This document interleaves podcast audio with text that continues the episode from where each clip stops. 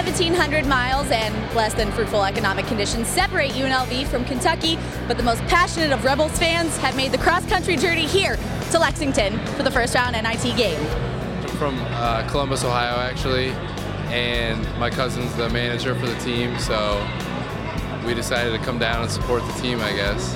I actually expected more like 50, so yeah, this really did kind of surprise me. I found out last night I was coming. My daddy just brought me.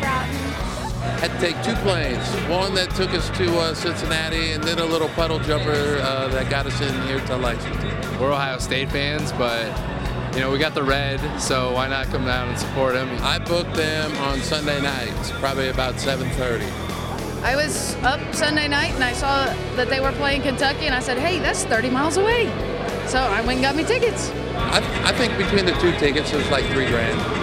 You know, Kentucky, I'm from Ohio, so Kentucky's always the ugly stepsister, it seems, to Ohio.